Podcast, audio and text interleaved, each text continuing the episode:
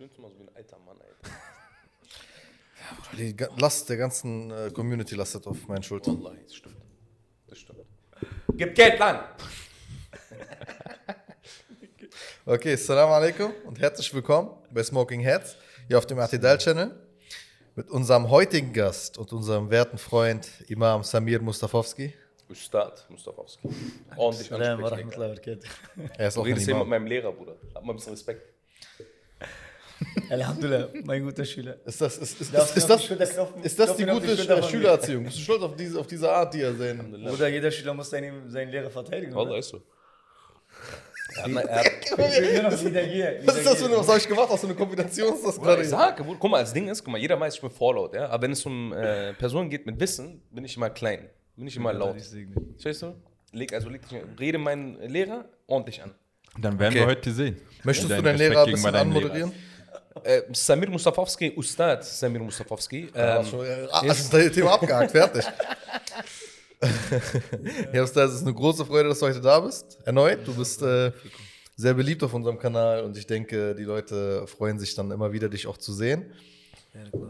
Wir wollen heute sprechen über eine sehr interessante Frage, die immer wieder aufploppt im Internet. Es ist so ein Phänomen, was man manchmal vergisst, dass das immer noch existiert. Also ich habe mich zumindest dabei erwischt, dass ich denke, was, diese Frage gibt es noch? Aber es ist tatsächlich so, dass diese Frage immer wieder auftaucht, gerade auf TikTok, überhaupt auf sozialen Medien, stellen sich viele junge Muslime die Frage oder sind konfrontiert damit, ist Wählen haram? Ist Teilnehmen an Demokratie haram allgemein und so weiter? Und ähm, man merkt, dass da, also ich werde jetzt nicht so tun, als wäre es eine offene Frage für mich. Man merkt, dass da viel Unwissenheit herrscht und dass da viele Menschen, äh, gerade die jüng jüngeren Menschen, konfrontiert sind mit so einer Betrachtungsweise, die ähm, äh, sehr simpel ist und nicht wirklich tief ins Wissen reingeht. Deswegen denken wir, dass es umso äh, wichtiger ist, dass wir heute mit dir, Ustad Samir, Ustad, äh, Samir äh, das ein bisschen darüber sprechen, ähm, wie das aus muslimischer Perspektive überhaupt zu bewerten ist. Ja. Das, ich freue mich auch erstmal, bei euch wieder dabei sein zu dürfen. Alhamdulillah mit äh, den schönen Gesichtern, schöne Talkrunde wieder Dankeschön. zu haben. Alhamdulillah, barakallahu. Ist mir auch eine Freude. Kannst öfter kommen bei diesen Komplimenten. Gerne. ja, das ist ein sehr wichtiges Thema. Also ich betone wichtig, gerade jetzt, weil wir vor den Wahlen stehen. Und äh, es ist kein neues Thema, es ist keine neue Frage, die von den Muslimen aufgeworfen wird, sondern wiederholt sich, glaube ich, alle Wahlperioden sozusagen. Jedes Mal kurz vor den Wahlen wird die Frage gestellt, wie ist das eigentlich? Wir als Muslime, die hier in Deutschland leben, dürfen wir eigentlich sozusagen dort partizipieren, dürfen wir teilnehmen, dürfen wir überhaupt wählen, dürfen wir uns selber zur Wahl stellen, etc. Und das ist ein sehr, sehr wichtiges Thema, auf äh, das wir heute inshallah mehr Einblick geben werden, auch aus der Sicht der, der Gelehrten, auch was die Gelehrten dazu sagen.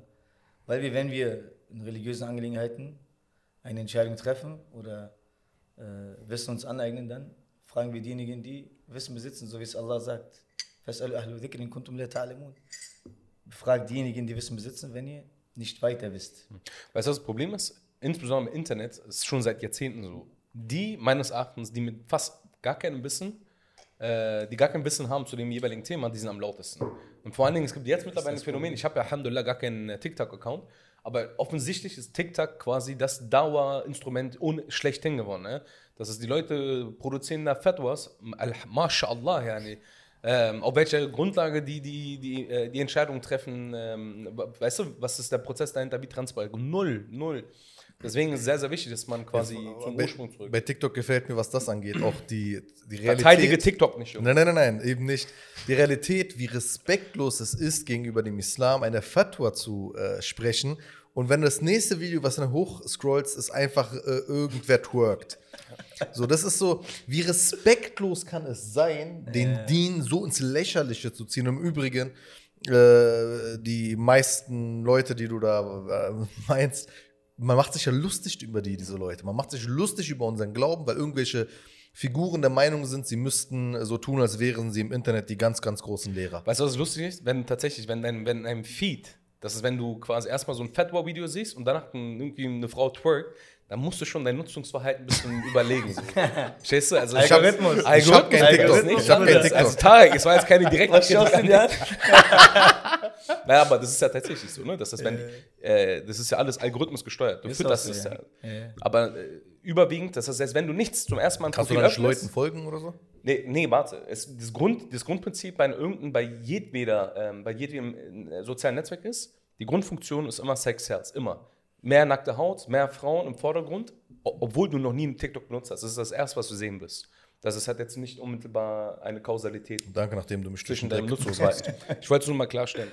TikTok, ihr wisst ja, ich bin Islamlehrer, bei mir kommen täglich die Kinder, gerade bei den, äh, weiß nicht, ab zehn Jahren, glaube ich, fängt es an und aufwärts, die haben alle TikTok und schauen sich jeden Tag diese Videos an. Und jedes Mal fragen die mich islamische Fragen. Ja, der, da gibst du einen bei TikTok, der hat das und das gesagt.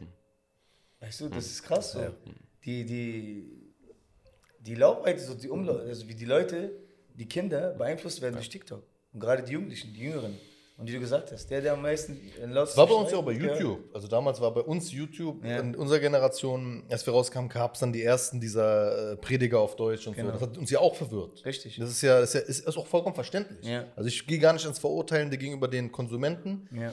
sondern den Produzenten, diejenigen, die das produzieren, ähm, würde ich dann eher ein bisschen sozusagen in die Verantwortung ziehen und sagen, ist dir bewusst, was du auslöst. Bei den Leuten, die das sehen, ich meine, da kann man nicht so übeln. Du wirst ja dadurch ähm, äh, ein bisschen provoziert, äh, gereizt. YouTube, nein, TikTok, guck mal, das ist ein Aufruf an alle Eltern. Nimmt von euren Kindern diese Handys weg und deinstalliert TikTok. Das ist einfach nur Gift für, für, für alles. Auch Instagram. Kinder, Kinder sollten keinen Account auf sozialen Netzwerken haben. Die sind einfach leicht Das ist manipulierbar. ein Thema für sich, darüber müssten wir vielleicht nochmal nimm, mal deine, diskutieren. nimm deine Hand runter, wenn du Nee, mir nee, redest. das ist sehr wichtig, dass wir darüber nochmal diskutieren. Aber, Aber zurück zum wir zurück Ursprungsthema. zum Wahlen. Ja, Entschuldigung. Zu den Wahlen. Aber weißt du, Sex Herz, deswegen haben wir erstmal Frauen thematisiert. Damit auf, auf TikTok und jetzt kommen wir wieder zurück auf dem Hauptthema. Damit die Klicks da Genau. mehr werden. Ja, das ist Subhanallah. Also wir haben ja provozierende Frage gestellt, provokative Frage. Ist Wahlen erlaubt oder sogar Pflicht? Und wenn wir jetzt, wir sind glaube ich zehn, neun Tage, äh, stehen wir vor den Wahlen und Alhamdulillah, die Anzahl, die Zahl der Muslime wächst stetig, Alhamdulillah, die Bevölkerung. Und wir sind ungefähr 5%, wenn ich mich nicht irre. Ist mir? oder? 6,7 insgesamt, aber wahlberechtigt sagt man Die so die Hälfte? Hälfte. Und also fast 3%. So, die Frage stellt sich, 3% wahlberechtigte Muslime, wenn sie wählen würden, haben sie einen Einfluss, der einen Nutzen bringt für die Muslime in Deutschland oder nicht? Da stellen sich auch die Gelehrten die Frage, weil wenn man den Gelehrten diese Frage stellt, darf ich denn in Deutschland als Muslim, der hier lebt, geboren Aber sie schließen das kategorisch nicht aus. Das heißt, die sagen nicht von Anfang an, du lebst in einer Demokratie, also darfst du darfst als Muslim auch nicht partizipieren. Sondern die stellen die Grundfrage, was für eine Gewichtung hast du in dem jeweiligen Land? erstmal beginnen diese Frage oder diese Angelegenheit ist eine Mas'ala Ijtihadiyya. Das heißt eine, eine Angelegenheit, die ein Ijtihad bedarf. Ijtihad ist eine Urteilsfindung, wenn man keine klaren äh, Beweise aus dem Koran oder Sunna hat. Weil sonst wäre die Antwort klar. Aber bei dieser, Anf bei dieser Frage gibt es keine klare Antwort. Es gibt kein, kein Ijma, kein, keine Übereinstimmung unter den Gelehrten, dass alle einer Meinung sind in dieser Angelegenheit. Nein, eben verschiedene nicht. Meinungen. Es gibt verschiedene Meinungen. So, wenn es eine verschiedene Meinung gibt, und gerade bei dieser Sache, ist es eine Sache, die mit der Politik zu tun hat. Also eigentlich so in dem Genre Siyasa Shar'iyya. So Siyasa Shar'iyya, wenn man es übersetzt, Politik gemäß der Scharia. Ja? Oder inwiefern darf ich mich in der Politik, wie- inwiefern darf ich in der Politik agieren, gemäß der Scharia, wenn man so möchte. So, da gibt es zwei Ansichtsweisen. Einmal für den Herrscher, wie soll er Politik führen gemäß der Scharia? Und einmal für die ganz normalen Menschen. So, und wie, wie weit dürfen sie politisch agieren im Zusammenhang mit der Scharia? Und da stellt sich die Frage für uns jetzt, für die allgemeinen Muslime. Weil wir leben nun mal hier in einer demokratischen äh, Staatsform. So, viele Gelehrte sagen jetzt, weil du gesagt hast, schließt man das von vornherein aus oder, oder nicht? Viele sagen, nee, es ist nicht erlaubt. Außer, also es gibt eine Ausnahme. Und zwar sagen die Gelehrten hier, im Fiqh gibt es bei dieser Angelegenheit, also bei, im Genre Siyasa Shar'iyya, immer die Gegenüberstellung von einer Maslaha und Mafsada. Maslaha ist was? Ein Nutzen. Mafsada ist ein Schaden. So, es wird über, über, äh, gegenübergestellt. Gibt es einen Mehrnutzen für die Muslime, wenn sie teilnehmen? Oder ist der Schaden sogar größer, wenn sie nicht teilnehmen? So, wenn sich herausstellt, wir sind 3%, wir können unseren offensichtlichen Islamfeind und Gegner, der kein Blatt vor den Mund nimmt, ja, ich will die Partei jetzt nicht nennen, jeder weiß, wen ich meine, die, deren Ziel auf ihrer Agenda ist, den Islam zu bekämpfen. und uns Muslimen das Leben schwer zu machen. Die sind im, im Bundestag reingekommen und die werden nicht so leicht rausgehen. Jetzt haben wir die Muslime eine Chance, subhanallah, den Steine in den Weg zu setzen. Mit unserer Stimme. Das heißt, hier gibt es eine Maslaha. Stimmt's oder nicht? Hier gibt es einen Nutzen. Für uns Muslime, wenn wir teilnehmen. So, wenn man jetzt ein, eine Fatwa gibt, ein Gelehrter, er muss drei Dinge berücksichtigen. Und zwar die Zeit, in der wir leben, den Ort, in dem wir leben und die Begebenheiten, also Ahwal. Ahwal sind sozusagen die Umstände. Die müssen alle berücksichtigt werden. Und ein Gelehrter gibt nicht einfach so eine Antwort von sich selbst, sondern er muss normalerweise diese ganzen Dinge berücksichtigen. Er muss normalerweise Politologen zur Rate ziehen. Wie sieht das aus? Wie viele Muslime gibt es denn dort, jetzt in Deutschland, wie du gesagt hast? So und so viel Prozent. Oh. Dann zum Beispiel gestern, ja, ich habe einfach mal diesen Wahlomat ausprobiert. Du musst ja bestimmte Fragen beantworten und am Ende stellt sich raus, welche Partei für dich in Frage käme. Anhand deiner Antwort, nicht wahr? Subhanallah, zwei islamische, direkt zwei islamische Fragen werden gestellt. Ja. Und zwar sind sie dafür, dass Beamtinnen mit dem Kopftuch arbeiten dürfen oder nicht. Betrifft die Muslime ganz direkt. Es ist direkt eine Frage. Hallo, in Deutschland, demokratisches Land, was hat es mit dem Islam zu tun? Aber diese Frage wird gestellt. Subhanallah, hat das keine Au- Auswirkung auf, auf die Muslime? Natürlich.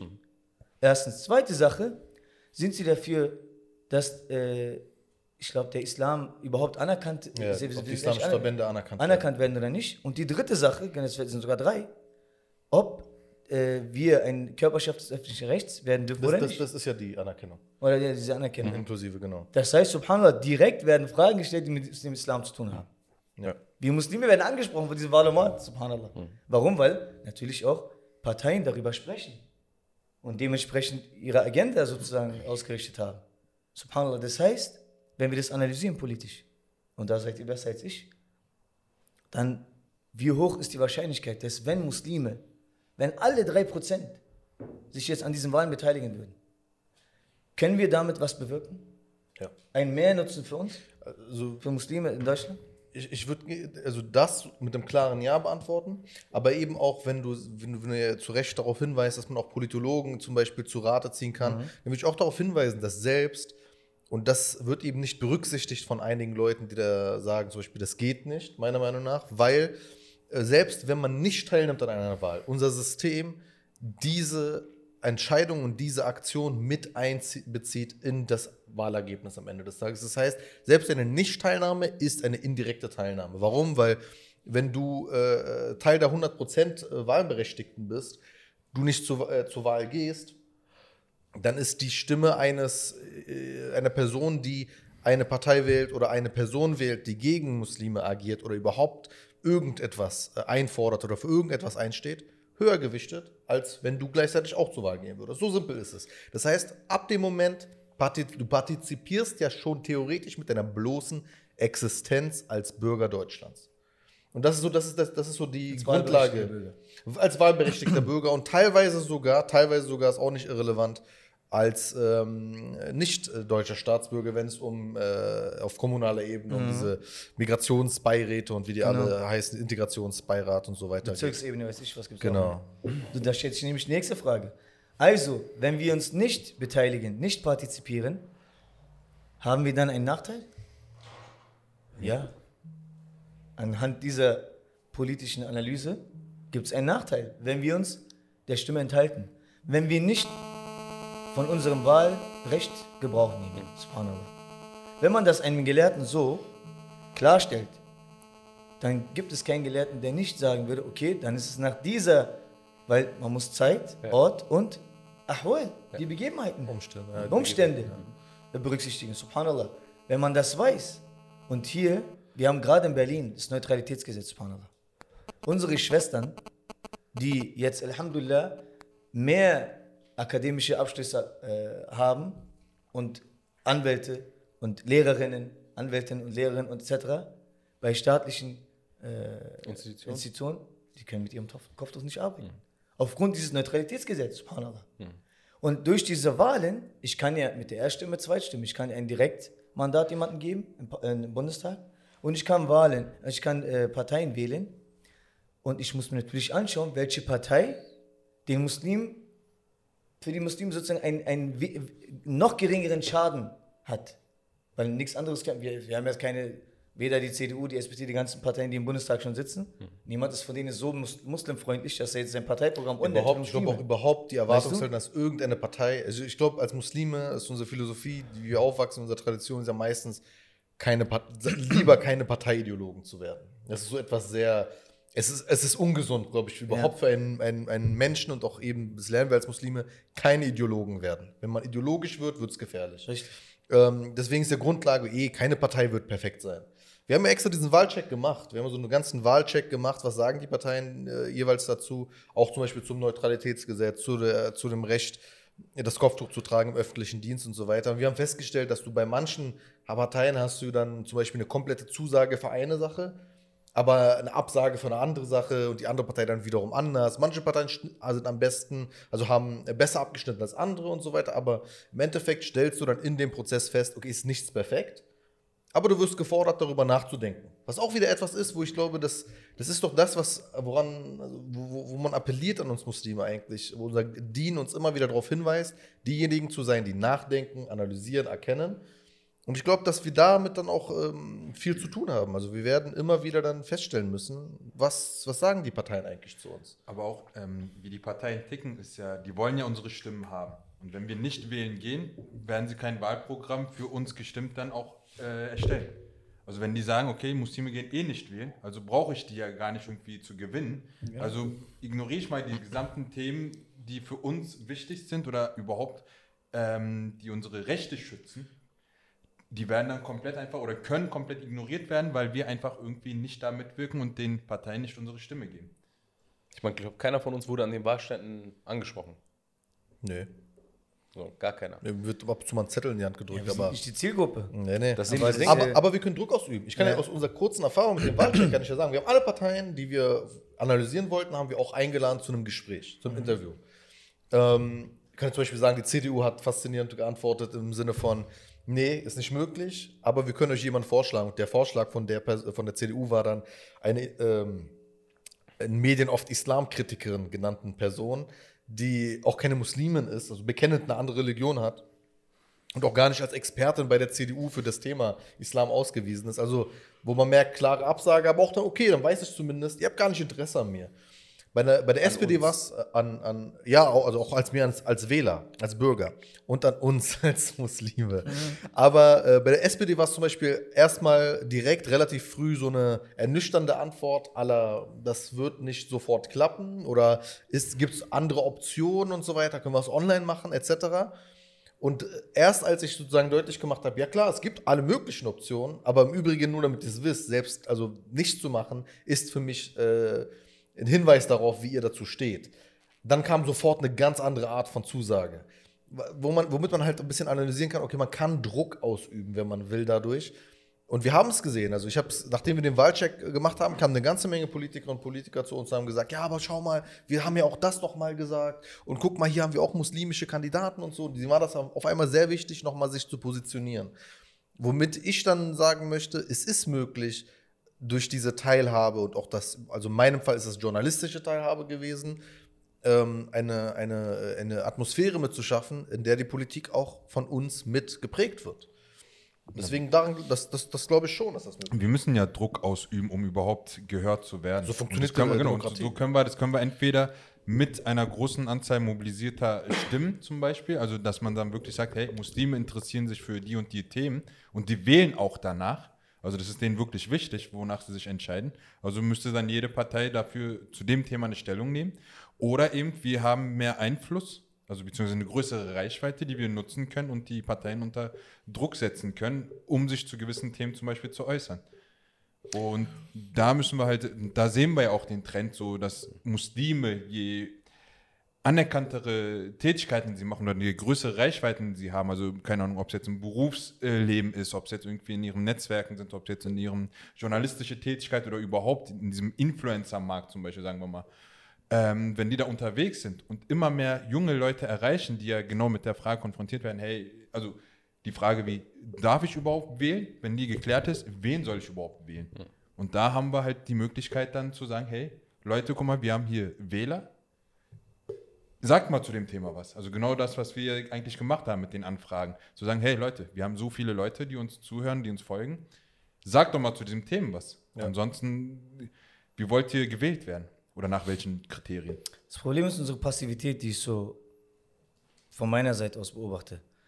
Seitdem diese bestimmte Partei im Bundestag ist, ist nicht das Leben für Muslime schwieriger geworden? Ja. Ja. Mariendorf ist eine Moschee. Die wäre schon längst fertig, wenn nicht diese Partei Steine in den Weg legen würde. Und bei ganzen anderen Sachen.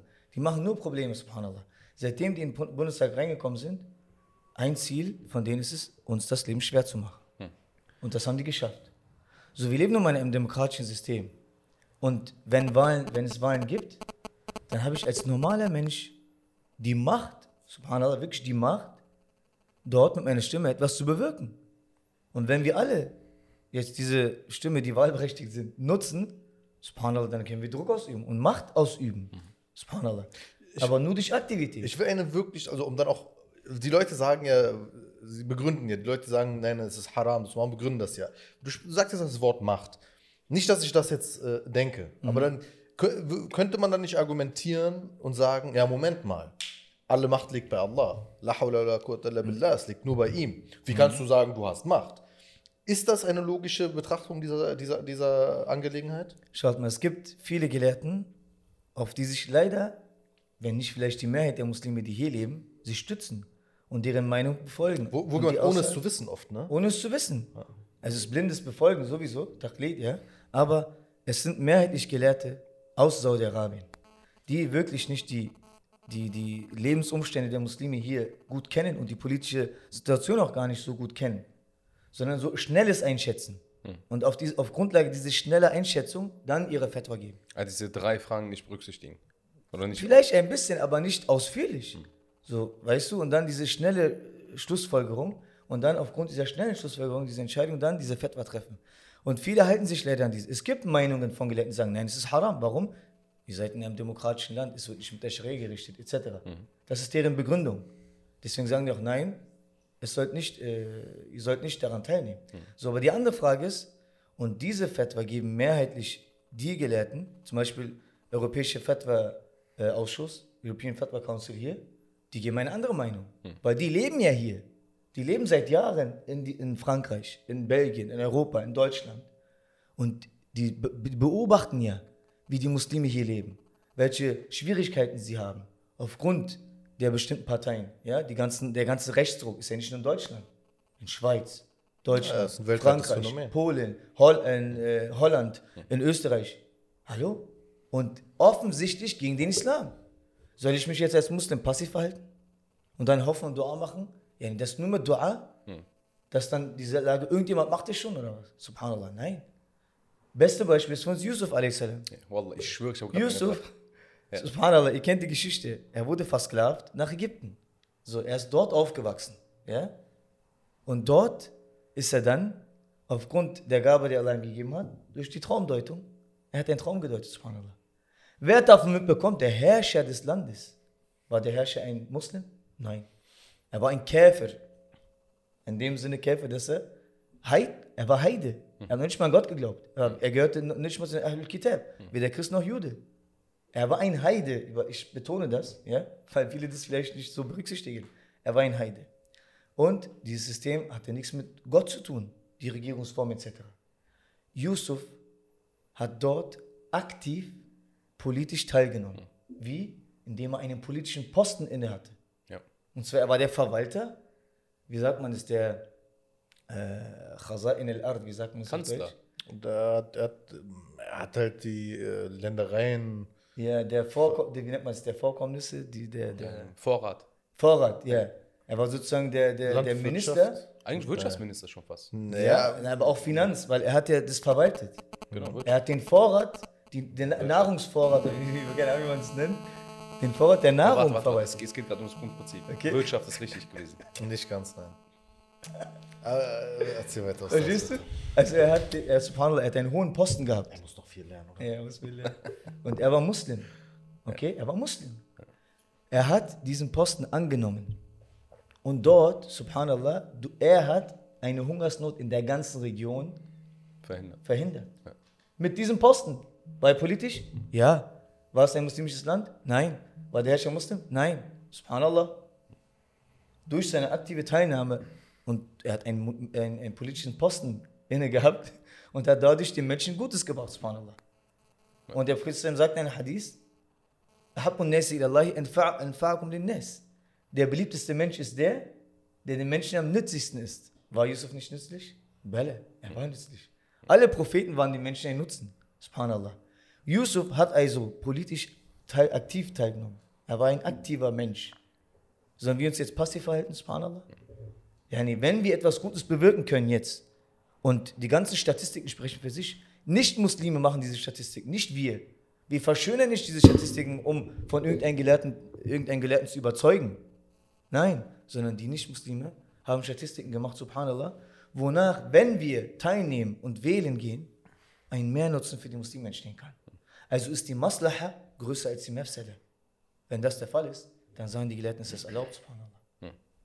Und der Prophet sallam sagt auch, المؤمن الذي يخالط الناس ويصبر على أذاهم أعظم أجرا من المؤمن من المؤمن الذي لا يخالط الناس ولا يصبر على أذاهم. Was für ein Hadith, subhanallah. Ja. Diesen Hadith sollte jeder von uns, jeder von uns sollte diesen Hadith wirklich an die Tür kleben, bevor er rausgeht, um sich zu erinnern.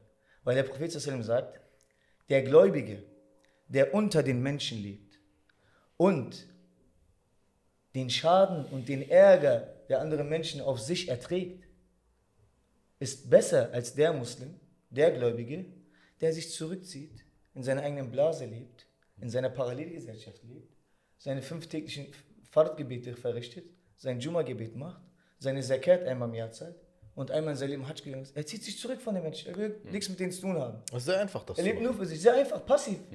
Ja, du bist egoistisch. Subhanallah. Du lebst für dich deinen Islam, aber die Menschen haben da keinen Nutzen von dir.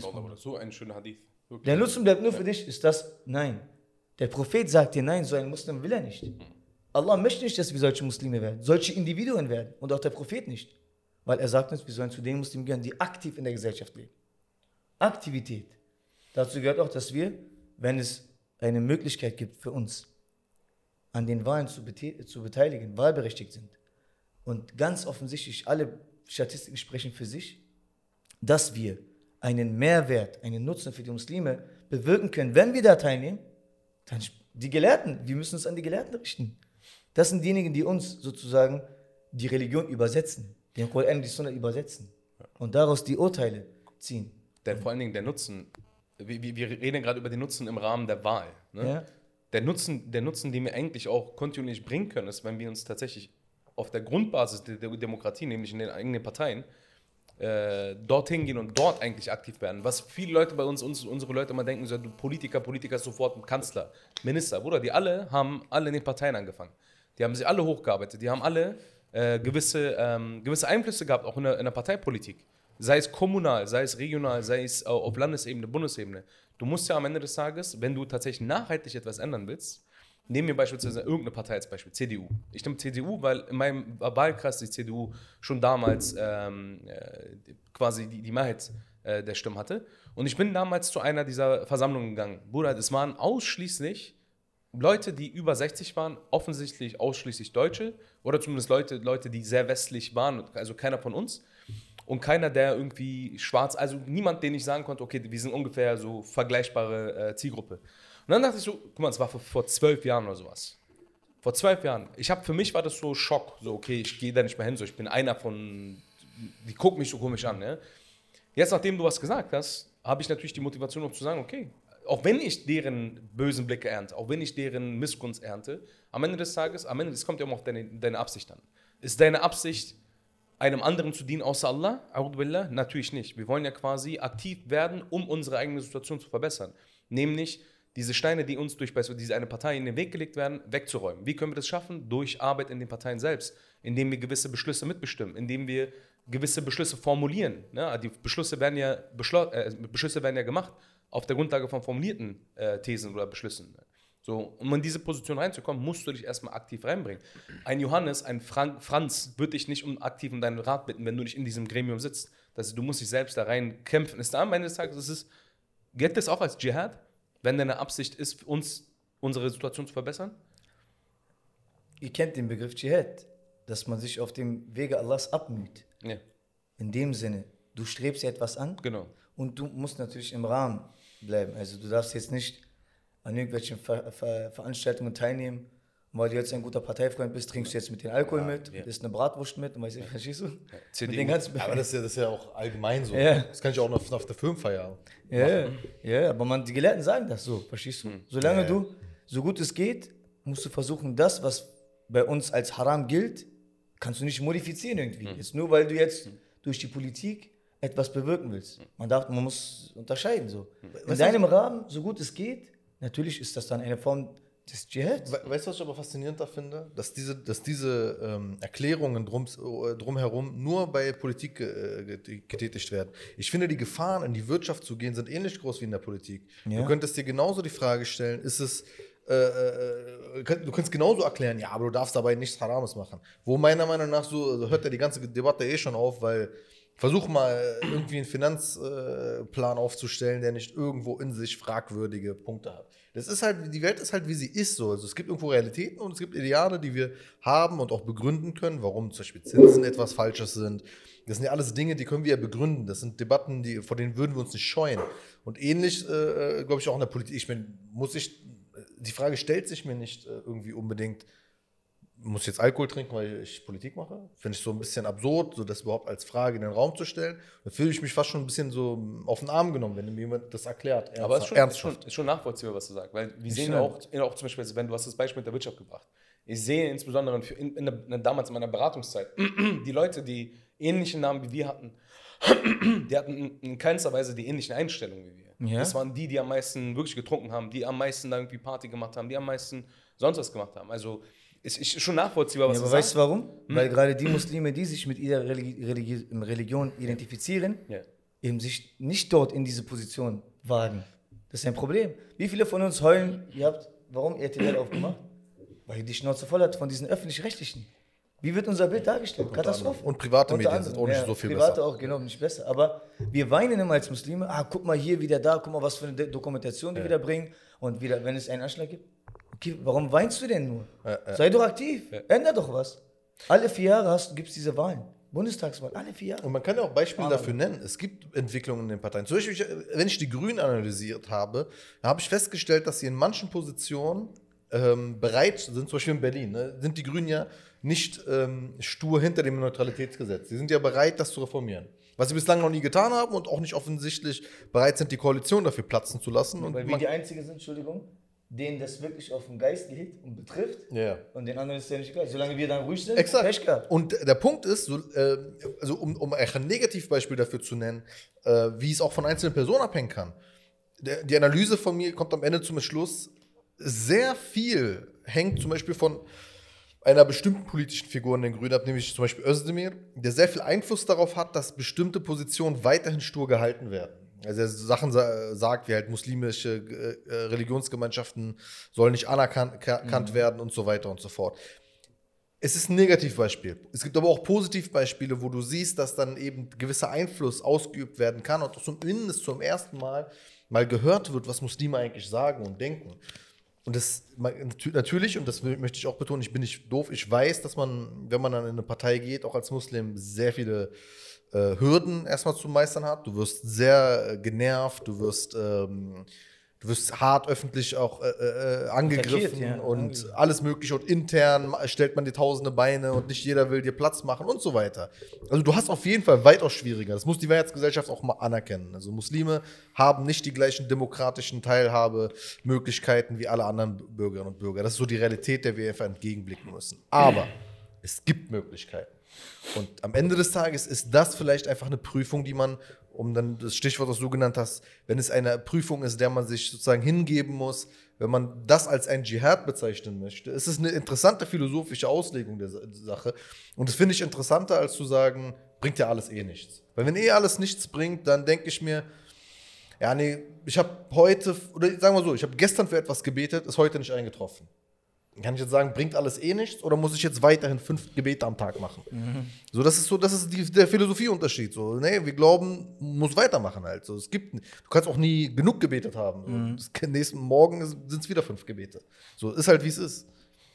Du hast, ich, ich weiß, warum du gerade ein bisschen ausgerufen hast, weil ich das äh, Wort Dschihad, verwend- ich habe es absichtlich verwendet, weil ich finde, diese Begrifflichkeiten werden immer von den Medien so okkupiert, so negativ äh, betitelt, dass man die eigentlich im normalen Gespr Gebrauch nicht benutzen kann. Ne? Dschihad. Wenn ich Dschihad sage und das gehen in die Medien, Allahu Akbar. Vor allem jetzt in der Kombination. Wenn man- Angst, das Wort Stell dir vor, man schneidet es jetzt raus gerade. Du hast auch direkt Allahu Akbar. Und dann einfach nur.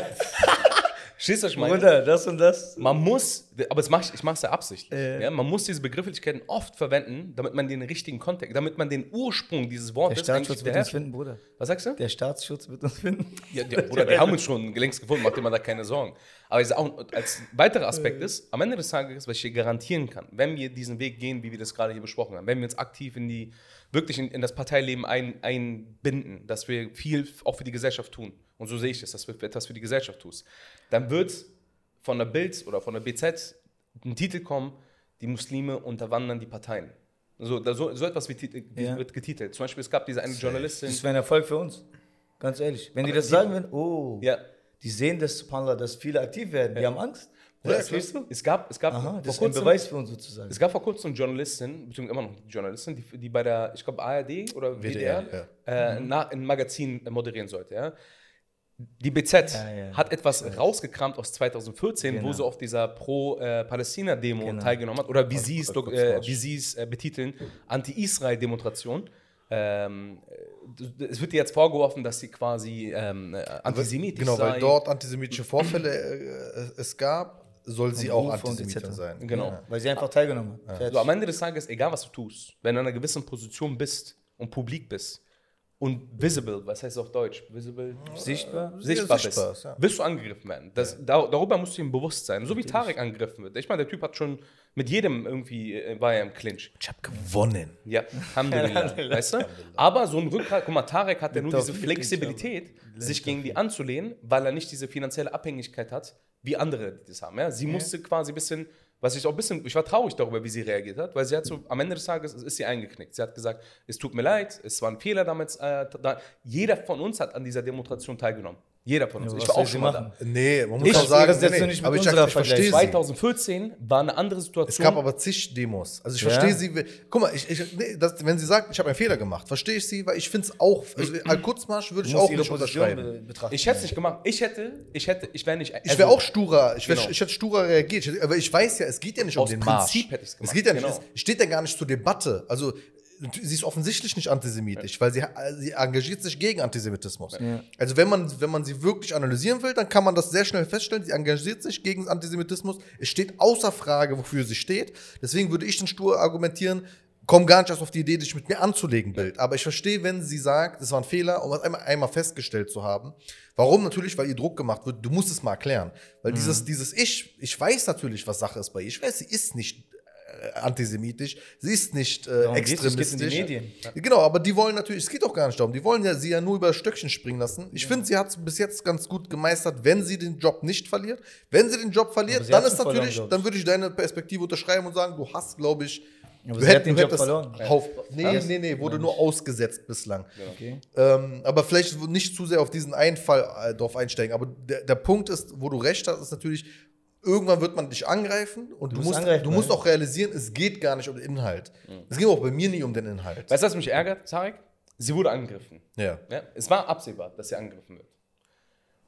Der Rückhalt, den ich erwartet hätte von der Commu- Community, der, den habe ich nicht gesehen. Also Oh. zumindest nicht so, nee, nicht so, nicht so medial, so wie ich die Gegenstimmen gesehen habe. Wie ein Axel Springer Verlag als ein Konzern, ja, als ein, sorry, nicht Verlag, sondern als ein Konzern gegen sie geschossen hat. Am Ende des Tages war, war das wirklich Go David gegen Goliath. Die haben auf sie eingeschlagen und einge, also medial und sprachlich eingeschlagen. Und es gab keine, keinen Gegenspieler dazu. Und das ist das, was mich immer jedes Mal ärgert. Wir sind so viele. Es gibt, Du es gibt eine verpasst Hadith, das ein es gibt bisschen. eine Es gab schon drei, vier in der, in der der Artikel. Prophet sallallahu gesagt hat, die Muslime werden so viel sein wie, wie der Schaum am, äh, äh, Mhm. am Strand. Das heißt, wir werden viel sein, aber kraftlos sein. Und so Mhm. am Ende des Tages sind wir genau in der Situation. Wir sind nicht wenige. Du hast gesagt, wir sind 6,7 Prozent, Alhamdulillah. Aber wir haben kein Gewicht. Und die kein Zahl steigt.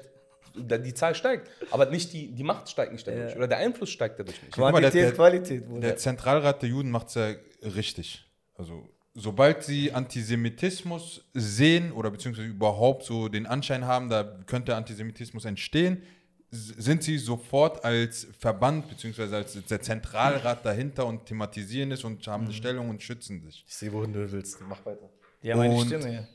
Wir haben auch einen Zentralrat oder wir haben auch zig Gemeinden und so weiter, die ja eigentlich genau bei solchen Punkten hinter diesen Personen dann stehen müssen, beziehungsweise hinter solchen Angriffen sich als Schutz aufstellen müssen, um einfach genau, also es ist ja deren Aufgabe, um genau das zu erklären, was ähm, die Journalisten damals mit ihrem Dschihad oder beziehungsweise gemeint hatte. Das war ja nichts Falsches. Sie hat ja nur das gesagt, was da eigentlich bei uns allen in den Köpfen, beziehungsweise so, wie wir es alle beigebracht bekommen, das, was der Dschihad ja eigentlich ist, hat sie ja nur erklärt. Aber wenn jetzt alle still sind, dann ist es wieder irgendwie, ja, okay, ist das jetzt nur so eine eine Meinung von einer, die sich jetzt gerade irgendwie den Dschihad schönreden will. Was da nicht der Fall ist. Das ist eigentlich die allgemein vertretene Meinung dazu. Und um dann zu der Politik zu kommen. Warum sind unsere Gemeinden nicht so aufgestellt? Weil wir einfach schlichtweg, unsere Verbände sind ein Zusammenschluss von einem ganzen Haufen einfacher eingetragener Vereine, EVs. Unsere Struktur ist so schwach, was vollkommen natürlich ist, weil wir eine Organisationsform haben, die nicht dafür geeignet ist, eine Religionsgemeinschaft abzubilden. Warum? Weil wir nicht als Religionsgemeinschaft anerkannt sind. So, wie schaffen wir es, dass wir als Religionsgemeinschaft anerkannt sind? Unter anderem, und das ist der springende Punkt, um das Video sozusagen auch wieder in diese Richtung zu bringen, unter anderem gehört dazu, sich auch polit äh, politisch dafür einzusetzen, dass wir anerkannt werden. Und dann wiederum, was dann wiederum hinzukommt, wenn wir politisch anerkannt werden, dann sind wir nicht nur äh, finanziell und organisatorisch besser aufgestellt, könnten also sofort juristische Hilfe ableisten, sondern gleichzeitig wären wir auch verpflichtend in jedem Rundfunkbeirat, jedes öffentlich-rechtlichen Mediums dieses Landes vertreten und man müsste unsere Beratung und unsere Einschätzung über gewisse äh, Themen, unter anderem eben über alles, was über Muslime geht, auch mit berücksichtigen. Und das zeigt wiederum, wie wichtig es ist, sich zu beteiligen daran, dass gewisse Prozesse, die in unserem Interesse sind und meiner Meinung nach überhaupt auch im Interesse des Wohlseins der Menschheit, der unserer Gesellschaft sind, zu beteiligen. Und das geht unter anderem eben über politische Partizipation. Und vor allem, wir müssen ja auch, also wir sagen eigentlich immer wieder ganz klar, was unsere Ziele sind und warum wir das machen wollen. Und auch hier, es sind einfach nur, wir fordern unsere Grundrechte und wir wollen einfach so leben können, wie wir als Muslime zu leben haben. Also es ist einfach unser Grundrecht, die wir gerade hier verteidigen wollen, mit unserer politischen Partizipation, beziehungsweise das, was wir von der Politik erwarten. Weil es klingt ja irgendwie so, wenn man es aus dem ähm, Kontext rausbringt, irgendwie, ja, die machen jetzt den Dschihad im, äh, im Wahlprogramm und was wollen die, was ist der geheime Plan? Es, ist, es gibt keinen geheimen Plan, das ist ganz offen. Ey, Leute, Nein, Bruder sagt, ey, wollen wir jetzt offenlegen? Haben wir noch nicht. Erdogan? Nächste Folge. In, in nächste Woche ein Meeting mit Immer noch Erdogan. Erdogan, immer Mach noch. ich spannend. Für, für Mach 10.000 Likes kommt die Folge. Kennst du, kennst du nicht den Vorfall gegenüber Tarek, dass er ein ausländischer Einflussagent sei? Herzlich Ja, willkommen. Er hat, er hat doch jeden Tag Joe Fix mit Erdogan, weißt du das nicht? Nein. Oder? Hast du das nicht Wirklich? erzählt? Ja, ich, wollt- ich, ich, wir wollten ihn doch jetzt einladen zum nächsten Bruder, Gespräch. ich weiß nicht, Digga. Tut mir leid. Aber das ist wirklich, macht keinen Spaß. Ne? Die Leute denken so. Die denken, wir, wir Muslime seien irgendwie so ein Fremdkörper im, im, im Land, die durch. Äh, Welche auch- Leute meinst du denken so? Die, die, die, die, die die Partei wählen, die die Partei wählen, die du meinst. Oder, aber mittlerweile kann ich Die, auch schon fast sagen, die, die, Mehrheitsgesellschaft. angreifen. Es sind auch viele, in vielen anderen Parteien sind Genau, diese fast Vollidioten schon die Mehrheitsgesellschaft. Ja? Die gehen ja. tatsächlich davon aus, dass wir, und deswegen sehen die uns nicht als Teil dieser Gesellschaft, ähm, dass wir von ausländischen Mächten kontrolliert werden und beeinflusst werden. Und wenn die uns sagen, springen, dass wir springen, oder wenn die uns sagen, stürmt äh, den Bundestag, dass wir den Aber Bundestag das ist stürmen. mehr bei den türkischen muslimischen Geschwistern wegen Erdogan. Ja, ja, genau. Aber am Ende Die ist und egal. so, die nicht. In deren Augen ist es egal, Bruder. Am Ende des Tages, Erdogan ist der, anscheinend off offiziell der Kalif und äh, der, der, der Sultan, der alles regiert. So ist, die, so ist der wirklich fast das Mindset von diesen Leuten. Also man kann wirklich einen Film daraus drehen. Ja? Nochmal eine klare Ansage. Erdogan kennt mich nicht persönlich.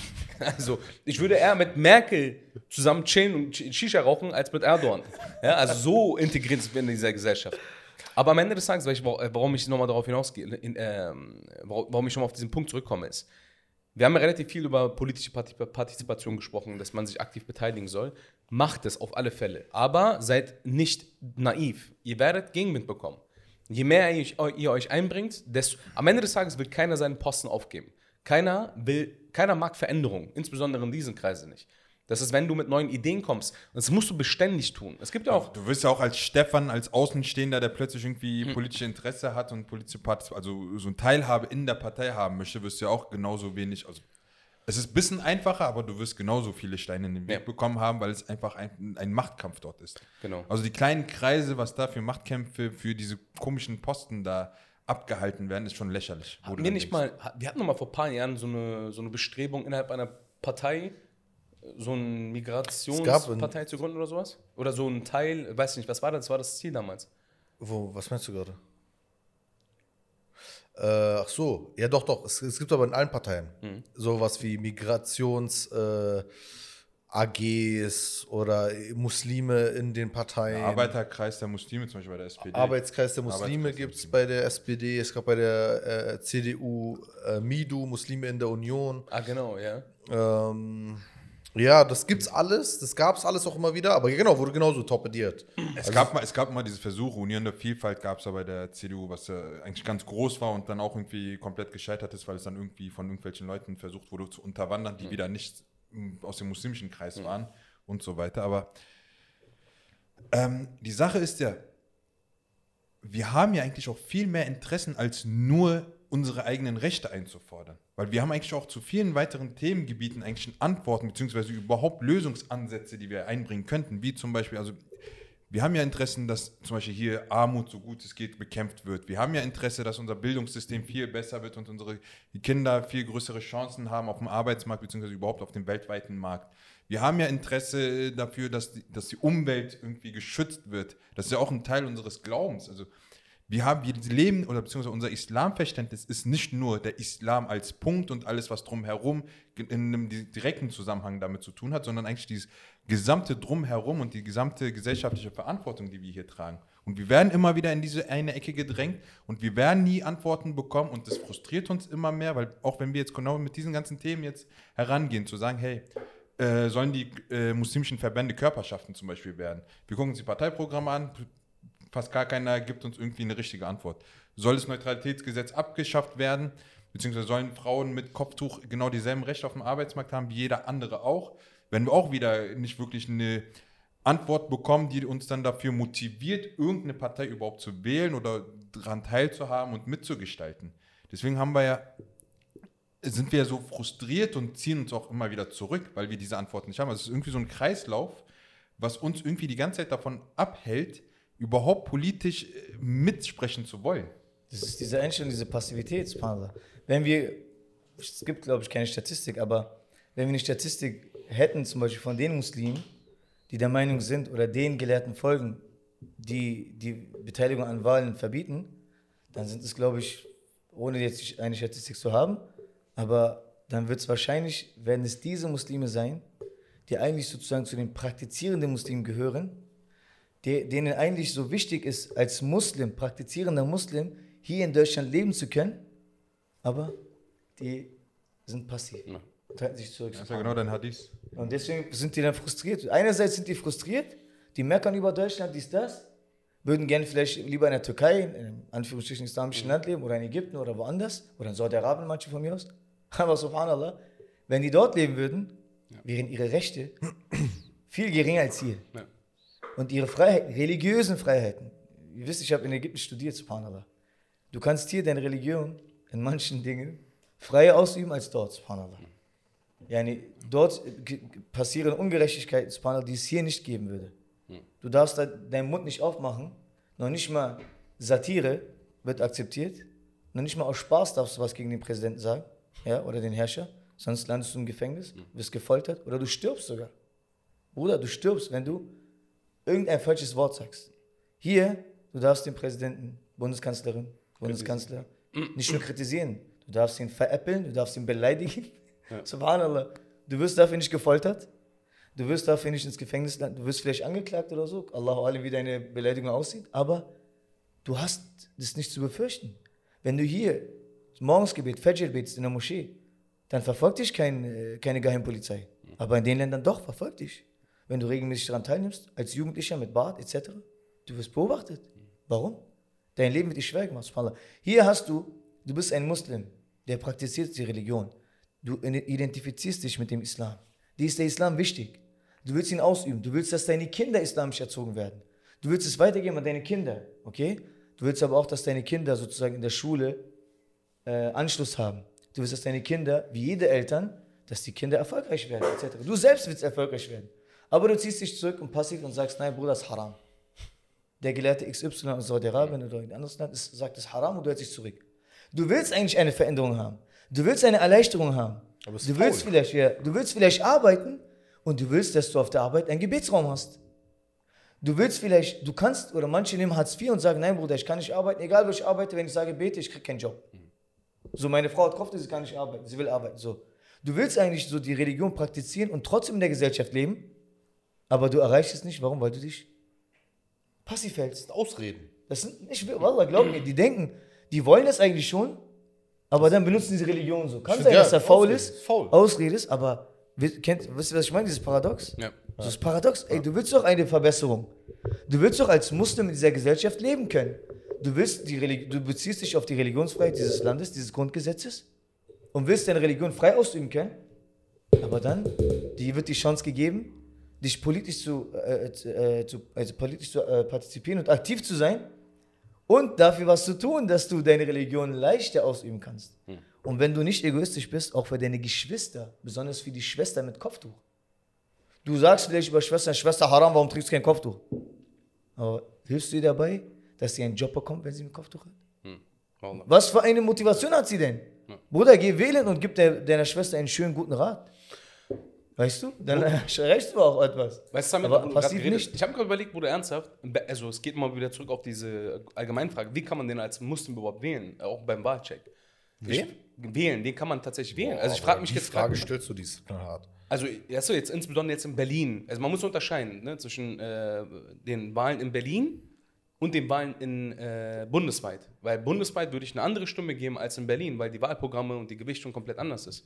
Also Aber du jetzt, meinst, wen wir wählen sollen, sozusagen. oder? genau, korrekt. Jetzt, wir sind, ich meine, wir sind jetzt gerade in Berlin. Ich wüsste, um ehrlich zu sein, nicht, auch aus Unwissenheit, nicht, wen ich wählen würde. Ich habe keine Ahnung.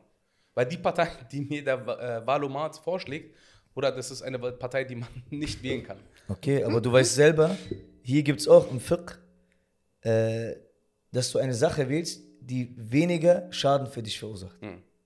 Also das Das heißt, ist das geringere Übel. ja, was will ich damit sagen? Wenn du nicht wählen gehst, dann hat diese Partei XY, die den Muslimen ein sch- schweres Leben verursacht, einen Vorteil. Guter Wenn du dich ja. deiner, deiner Stimme, deiner Wahl, äh, wie sagt man, wenn du, wenn du dich der Wahl enthältst, Ja. dann haben die automatisch einen Vorteil bekommen. Subhanallah. Selbst wenn du wählen gehst und irgendjemanden, jetzt wenn du, keine Ahnung, Allahu Alim, die Grünen, die Linke, ich will keinen kein, kein, kein, kein äh, Wahlwerbung. Vorschlag geben, Ja, aber selbst wenn du einen von denen willst, ist deine Stimme, lieber landet meine Stimme bei denen als bei der XY-Partei. Versteht ihr? Die Frage klären wir nochmal. Also äh, abseits der Folge, weil man da vielleicht noch ein bisschen ausholen muss. Und Aber es ist eine gute Frage, wegen es dieser Maslaha und. Mafsada. Ja, es ist eine So, versteht Frage. ihr? Hat was damit zu tun. Ich bin ein sehr weiser Mann. Also. Also, Mashallah. Wenn der Schüler zum Lehrer wird. Das heißt, eigentlich bringt es nur einen Mehrwert. Nee.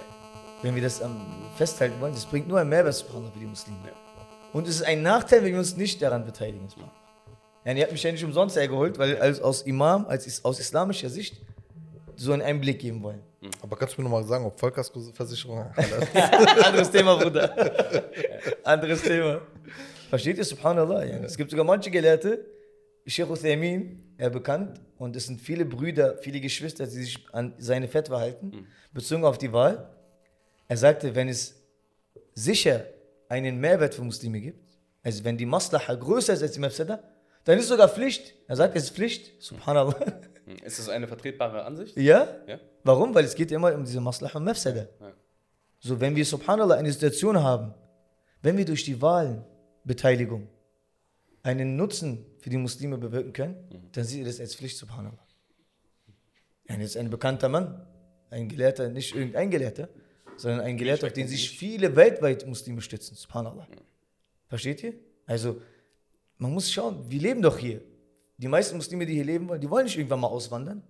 Wir sind hier geboren, die meisten von uns. Und Alhamdulillah, dass wir religiös sind. Alhamdulillah, dass wir einen Bezug zu unserer Religion haben. Alhamdulillah, dass wir Muslime sind, die die Religion praktizieren möchten, tagtäglich. Und nicht sich so äh, schämen, Muslim zu sein. Versteht ihr, wie leise viele andere? So, warum halten wir uns dann zurück? Warum sind wir passiv? Lasst uns doch aktiv sein. Und Alhamdulillah, wie viele Muslime von den praktizierenden Muslimen haben akademische Abschlüsse? sind in den Unis zu sehen, Alhamdulillah. Und viele Geschwister mit Kopftüchern. Muss auch sagen, die leisten ja auch viel. Zum Beispiel Aktionsbündnis muslimischer Frauen kann ich ja hervorheben, die äh, bis vor das äh, Bundesarbeitsgericht gezogen sind, zum Erfurt, das Bundesarbeitsgericht, ne? Äh, also wirklich auf bis die höchste Ebene gezogen sind, durchgedrückt haben, dass es falsch ist, entlassen zu werden, wenn man ein Kopftuch trägt. Also so, auch das ist ja übrigens demokratische Partizipation, wenn du dich am juristischen System beteiligst. All diese Dinge erleichtern den Leuten, den Muslimen, die betroffenen Muslimen immer wieder vieles. Immer wieder wirklich vieles. Und sehr viel des Engagements der Muslime ist maßgeblich dafür verantwortlich, dass Dinge zum Positiven verändert werden. Auch in den Dingen, die Ömer der anspricht. Ähm, wie viele Muslime äh, äh, sich beteiligen an äh, Nothilfe, bei Umwetterkatastrophen, als wir soziale Überschwemmungen hatten. Viele soziale Projekte. Wo, wo im Übrigen auch äh, ähm, Fördergelder teilweise manchmal beantragt werden, wo du Verträge schließt mit äh, Ministerien, um das Fördergeld zu kriegen. Das ist alles, alles kannst du, du kannst alles Mögliche als Partizipation bezeichnen. Worauf ich hinaus will, ist, es gibt all diese Positivbeispiele, wo du siehst, das ist etwas zu bewirken. Es gibt all das, wo man auch Sorge haben muss, dass, dass man es schwieriger hat, wo man auch scheitern kann und wo es auch wirklich viel Gegenwind gibt. Es gibt all das. Das ist Politik es ist, Politik ist nicht wunderbar. Ich glaube, Leute haben auch ein bisschen so das falsche Verständnis von, Leute denken irgendwie, ja, wenn es äh, Politik äh, auf muslimische Weise, weil was auch immer das heißen soll im Übrigen, ähm, dann ist alles heilig, dann ist alles perfekt. All, jeder ist sauber, Utopie. alles ist gut, äh, alles ist wunderbar. Ist eine Utopie, ist vor allem einfach, es ist nicht existent in der Geschichte jemals gewesen. Dementsprechend sollte man immer das Beste versuchen zu machen, denke ich, aus der Situation und auch erkennen, einfach erkennen und dankbar sein dafür, dass andere es machen und gucken, entweder man unterstützt sie, also entweder du findest zum Beispiel irgendeinen Politiker, irgendeine Politikerin, wo du sagst, ist ein guter Mensch, ich glaube, die äh, machen gute Arbeit, ich unterstütze die Person oder sei du die Person. Ganz einfach. Alhamdulillah, Bruder. Äh, Alhamdulillah. Imam, was ähm, könnten wir noch so äh, Abschließendes sagen? Liegt dir was auf dem Herzen? Abschließend kann ich nur sagen, wir Muslime müssen wirklich zu denen gehören, die eine Weitsicht entwickeln. Wir Muslime, leider, leider, leider dreimal, denken nur an morgen, aber nicht in, was passiert in zehn Jahren. Was passiert meinen Enkeln? Wie werden meine Enkel hier leben? Nicht meine Kinder, meine Enkel. Ja? Zweite Generation. Wenn ich mich jetzt passiv verhalte, dann werde ich es meinen Enkeln schwerer machen. Subhanallah. Wenn wir zurückkommen zur Zentralheit der Juden, ich schätze sie. Warum? Bruder, die machen Pläne für 50 Jahre, 60 Jahre und setzen die dann um. Die denken so weit, wir denken gar nicht so weit, Subhanallah. Was hätten die erste Generation, die hier waren, die 60er, 70er Jahre, Gastarbeiter? Jeder von denen wollte zurück. Mein Vater ist hergekommen als Gastarbeiter. Er wollte eigentlich nicht hier bleiben, aber hier ging es ihm besser als drüben. Und ich glaube, 90% der Muslime, die hergekommen sind nach Deutschland, sind deswegen hergekommen. Wegen des Geldes wegen. Weil die einen schönen, wegen Dunja. Wegen Dunja sind die hergekommen. Nicht, weil die hier Dauer machen, weil sie den Islam verbreiten wollen. Nein, weil sie einfach hier ein besseres Leben vorgefunden haben. Sie sind sesshaft geworden. Wir sind hier geboren. Unsere Kinder sind hier geboren. Unsere Enkel werden wahrscheinlich auch hier leben. So, warum sind wir immer noch passiv, subhanallah? Warum denken wir nicht vor, äh, in zehn Jahren? Ihr kennt, weiß nicht, vor fünf Jahren oder sechs Jahren, als Horst Köhler, wer, wer Spiegel war es? Horst Köhler mit Bart und Merkel mit Kopftuch. Ja, ja, ja. Deutschland 2050 oder so stand da. Kennt, kennt ihr noch dieses Titelblatt? ja. Hm, das ist schon länger her, aber Das ja. ist noch länger her. Aber es ist mir gerade in den Kopf gekommen. Subhanallah. Ey, die Deutschen sehen die Entwicklung der Muslime. Ja, die Entwicklungszahlen sozusagen, die Bevölkerungszahl der Muslime. Und haben Angst, dass in 30 Jahren hier mehr Muslime leben als Nicht-Muslime. Und dass dieses Land ja sogar muslimisch wird, subhanallah. Was heißt das für uns als Muslime? Warum, warum ziehen wir kein, ja, nee, wie sagt man das? Warum nehmen wir kein, kein äh, Warum verstehen wir diese Weisheit nicht dahinter? Warum denken wir nicht darüber nach? Wir als Muslime, subhanallah, wenn die sich Gedanken machen, was in 30 Jahren passiert, warum machen wir das nicht? Warum denken wir nicht nach, was können wir machen, damit es in 30 Jahren den Muslimen besser geht? Und das können wir, indem wir wirklich regelmäßig uns aktiv in der Gesellschaft beteiligen. Dazu gehören auch diese Wahlen. Nicht nur die Wahlen jetzt. Lass mal die Wahlen, die kommen vier, alle vier Jahre. Soll ich jetzt passiv sein und wenn die Wahlen kommen, aktiv sein? Nein, das ist auch nicht gefragt. Also mein Rat an mich selber und an meine ganzen Geschwister, subhanallah, lasst uns diese Gesellschaft aktiv gestalten. Glaub nicht auch- für uns, sondern für die Generationen Und ich glaube auch in dieser Arbeit kann man vorbeugen, dass Leute nicht denken, oh, die Muslime wollen unser Land übernehmen. Ja. Weil sie uns Das kennenlernen ist gar und nicht unser Ziel, Jan. Einfach für uns, was jeder normale, auch nicht muslimischer Mensch Einfach hier, nur was sein Leben schöner machen, was Gutes durch die machen. aktive Beteiligung der Gesellschaft. Du willst auch dein Leben schöner machen. Wir wollen auch das Leben schöner machen für uns. Erträglicher und schöner, Subhanallah. Das ist ja die Intention, die dahinter steht. Ja, oder vielleicht auch einfach schlichtweg bei manchen einfach dafür sorgen, dass die Welt nicht noch, äh, Noch schlechter, schlimmer schneller verkommt, ja, Ja, was ja. Klima angeht und etc. Das sind alles so Sachen. Ich glaube auch in der Begegnung erst checken die Leute dann, ey, warte mal, Muslime sind ja eigentlich das und gar nicht das, was ich von ihnen gedacht habe. Und das ist, glaube ich, auch etwas, was man dadurch nur schaffen kann. Subhanallah, glaubt mir, wir haben so viele Schnittpunkte, mit, sogar mit den anderen Parteien, glaubt mir, wenn wir ein Brainstorming machen würden, jetzt hier an dieser Tafel, ja, welche muslimische Themen gibt es? Und wo gibt es Schnittstellen mit anderen Parteien oder dem Parteiprogramm anderer Parteien? Wisst ihr, wie viele Sachen wir finden würden, Subhanallah? Du hast gesagt, Vielleicht sollten, wir, Aufgabe des Menschen, vielleicht sollten wir das in einem separaten Video tatsächlich Ja, machen. guck mal, als Muslime können bei uns, also müssen wir uns dann nie auf nur, nur eine Partei spezialisieren, weil wir eigentlich diese Kernpunkte der Parteien eigentlich alle vertreten. Also wenn es jetzt um Gerechtigkeit und Gleichberechtigung geht, könnten wir genauso gut bei den Linken sein. Wenn es jetzt um, um soziale Gerechtigkeit geht, beziehungsweise um ähm, Nächstenliebe, dies, das, könnte man, also um dieses religiös als Mensch zu sein, können wir uns bei der CDU zum Beispiel wiederfinden. Wir können, was Umwelt angeht, den Schutz der Umwelt und die des Klima, können wir bei den Grünen sein. Wir können, was jetzt freie Wirtschaft angeht, bei der FDP sein. Also wir haben ja nicht irgendwie so eine, so, Schnittstellen. eine, so eine sehr strikte Ideologie, was jetzt irgendwie so sehr, sehr radikal ist, sondern wir sind ja eigentlich so das Best-of der ganzen Parteien eigentlich. Wir sind so bei diesen ganzen Wir sind das Beste. Wir sind das, worauf wir gewartet haben. Korrekt. nee, aber das sind das, wir sind keine Ideologen. Nee, wir, doch, also äh, wir könnten mit jeder Begründung als Muslime könnten wir bei jeder dieser einzelnen Parteien uns wiederfinden. Ja. Und genau uns auf dieses Thema auch spezialisieren, beziehungsweise uns irgendwie das mal, als Bruder. Priorität setzen. Ich habe ein Abschlussding. Hört ihr zu? Hört mir ganz genau zu? Ich glaube, wir sollten alle nicht Wenn Schenkt du, dir mein Ohr. wenn du nicht willst, dass in deinem Essen Schweinefleisch ist, musst du das Essen selber kochen. Allah. Stehst du, Allah, was für Was machst du, wenn du in ein Restaurant gehst, Bruder, und du weißt, da ist Schweinefleisch? Du gehst da nicht hin. Oder du endest den Koch und der kocht dann nur noch halal. Assalamu alaikum wa rahmatullahi Aber am Ende des Tages Schönes ist natürlich, natürlich ein bisschen überspitzt, ja. Aber wenn wir tatsächlich die, das Gericht ändern wollen, müssen wir die, einer der Köche werden. Ja? Oder Selbst ist der Mann, oder was? so ist es, oder selbst ist die Frau, oder selbst ist der Gender. Selbst so. ist der Mann, verstehst du? Achso, Bruder. ja. Tarek ist äh, ein bisschen. Äh, Ihr seid keine gute Kombination. also, Wieder Sch Schlusswort. Ist: beteiligt euch äh, an einer, an einer äh, Entscheidungsfindung. Assalamu alaikum wa rahmatullahi Wa alaikum assalam.